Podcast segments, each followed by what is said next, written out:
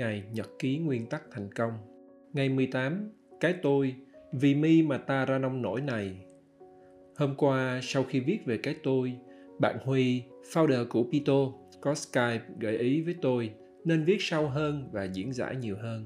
Nhận thấy đây là rào cản cho nhiều người thông minh, tưởng sẽ rất thành công nhưng kết cục không như ý. Hôm nay tôi quyết định viết tiếp. Theo Ray, trích dẫn, cái tôi chính là cơ chế tự phòng thủ trong tiềm thức của mỗi chúng ta, làm cho bạn khó chấp nhận sai lầm và điểm yếu của bản thân. Hết trích dẫn. Giải thích của Ray nó cũng rất giống một trong những thói xấu của người Việt trong cuốn Người xưa cảnh tỉnh do Vương Trí Nhàn sưu tầm biên soạn. Đó là tính khiêm nhường giả, kiêu căng thật, kiêu ngạo, sợ nói đến cái xấu của mình. Ray giải thích rõ thêm, trích dẫn, nhu cầu và nỗi sợ luôn song hành, nhu cầu muốn mình được quan trọng và lo sợ bị xem thường, nhu cầu luôn muốn mình đúng và lo sợ mình sai. Hết trích dẫn. Và vì nhu cầu luôn muốn mình đúng, chứ không phải mong muốn tìm ra sự thật để học hỏi nên khi tranh luận chúng ta cãi cố sống cố chết để giành phần thắng được đúng không chịu lắng nghe bên kia nói gì giải thích gì và khi đuối lý thì tấn công cá nhân nhục mạ người khác để tìm chút cảm giác chiến thắng tương tự, vì có nhu cầu cho mình là quan trọng, sợ bị xem thường, nên cứ phải gồng mình để được quan trọng. Đi họp phải đến trễ, và lúc nào cũng kèm theo một câu, bận quá mới họp xong.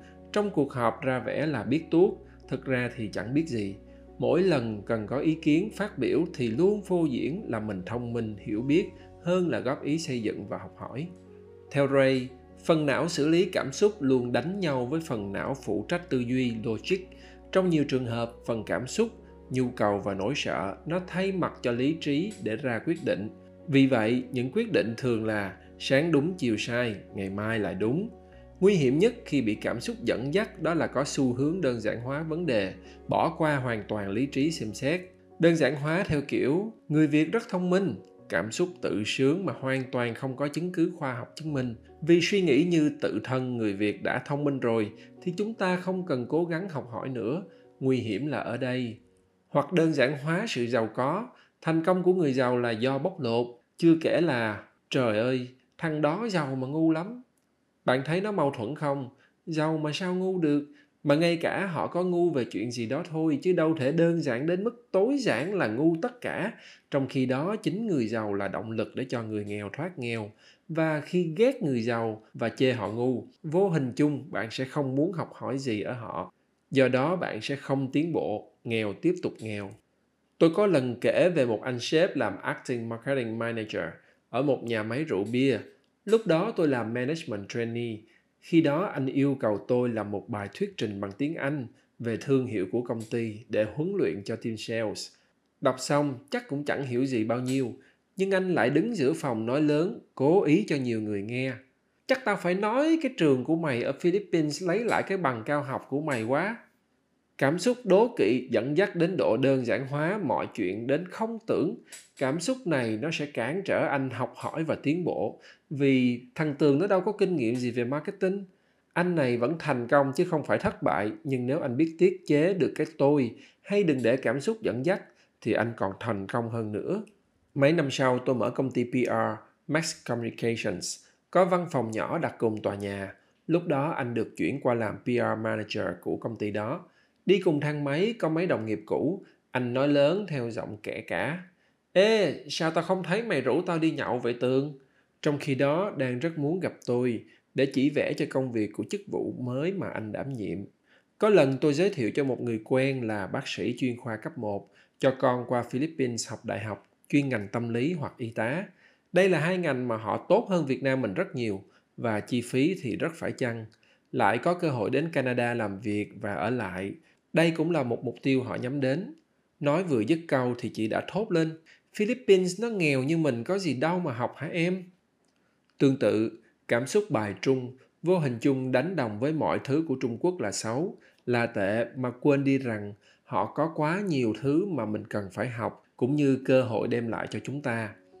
Người Hàn họ thù người Nhật không? Thù chứ. Ghét không? Ghét lắm chứ. Nhưng họ khác chúng ta trong cái cách ghét người Trung Quốc là họ biến cảm xúc ghét để cố gắng nỗ lực không ngừng cho bằng người nhật, bằng cách học hỏi người nhật mọi thứ. Và khi cảm xúc lấn át lý trí thì chúng ta sẽ phản ứng một cách bản năng, nghĩ lại thấy đúng. Nhiều chuyện tào lao bí đao vô bổ, chúng ta cũng bị lôi vào tranh cãi đến không nhìn mặt nhau, hay những chuyện sai rành rành nhưng lại lên đồng ủng hộ vì mũi lòng rơi nước mắt.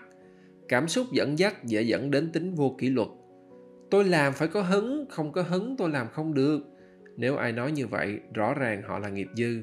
Bạn đá bóng chuyên nghiệp mà chẳng lẽ hôm nay bạn đá dở vì không có hứng? Chẳng lẽ làm việc trong một team mà mọi người phải đợi bạn có hứng thì mới làm hay sao? Khi dưới bảo tức là phần não dưới xử lý cảm xúc, trên im, phần não trên chịu trách nhiệm về tư duy, thì cũng là lúc bạn thương ai thương cả đường đi, ghét ai ghét cả, tông tri họ hàng. Và khi cảm xúc dẫn dắt chúng ta có xu hướng mong muốn thích áp đặt. Áp đặt một cách vô lý. Con phải ăn cái này với cái này nè. Con nó thích ăn cái gì thì kệ nó. Miễn nó thấy ngon thì thôi. Nhưng nó mà không làm theo là hạch hoẹ. Hỏi tại sao rồi đá thúng đụng nia hay, mày phải làm cái này trước nè, cái này sau. Nó muốn làm cái nào trước hay sau thì chết thằng tây nào đâu. Miễn sao xong việc thôi, nhưng nhiều người thích áp đặt theo ý mình mà hiệu quả thấp thích áp đặt cũng đồng nghĩa với không chấp nhận khác biệt.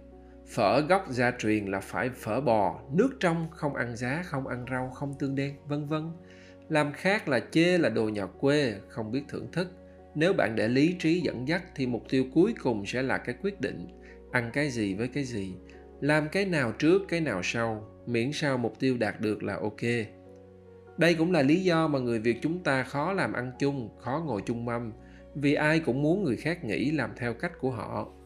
Ray viết rất rõ trong cuốn sách, trích dẫn, phần não xử lý cảm xúc luôn khát khao muốn nghe lời khen nhưng lại xem chỉ trích phản biện là cuộc tấn công. Hết trích dẫn. Nhiều khi không khen hoặc chỉ khen PR thôi, mà chúng ta cũng lên đồng vơ về cho mình. Lời khen nếu đúng cũng là một cách lên tinh thần để chúng ta học hỏi thêm cái đáng nói là chúng ta không tiếp tục nỗ lực thêm sau khi được khen, vì chúng ta giỏi rồi, biết rồi, nên đâu có cần học nữa.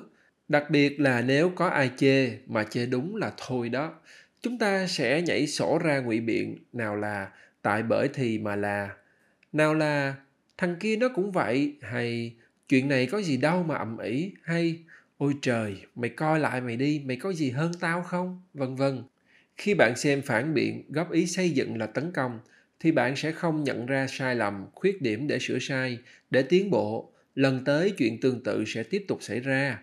Và khi để cảm xúc lấn át, cầm lái, nên người việt chúng ta thường biến tranh luận trở thành cuộc chiến của hai phe, một mất, một còn. Trong khi đó, tranh luận đúng nghĩa, chứ không phải tranh cãi, là để tìm ra sự thật, bất kể ai đúng, ai sai, để học hỏi, để tìm ra giải pháp tối ưu nhất và để cùng tiến bộ ngay từ đầu, nhu cầu được đúng và lo sợ bị thua nó đánh nhau vì mâu thuẫn vốn có. Và thế là bạn tranh cãi là chỉ để chứng minh là bạn đúng. Và khi cảm xúc nó bịt mắt lý trí nên nó gân cổ cãi bất cần thân thể, mặc dù là phi logic. Chỉ cần muốn thắng đối phương bằng mọi giá, nó tranh thủ thêm những yếu tố phụ để tăng khả năng chiến thắng.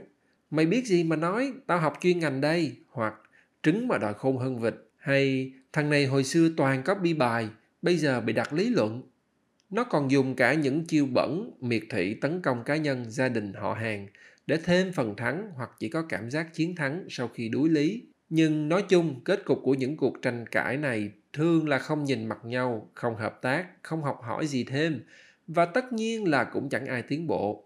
Nói về cái tôi và cảm xúc là có thể nói hết ngày. Khi cảm xúc dẫn dắt bạn ra quyết định sẽ rất tai hại. Bạn cần phải học cách loại bỏ cảm xúc ra khỏi mọi quyết định mai mốt tôi sẽ viết về đề tài này nữa. Đến đây tôi xin chào tạm biệt. Nguyễn mạnh tường, sáng lập Max communications và đồng sáng lập icp x-men.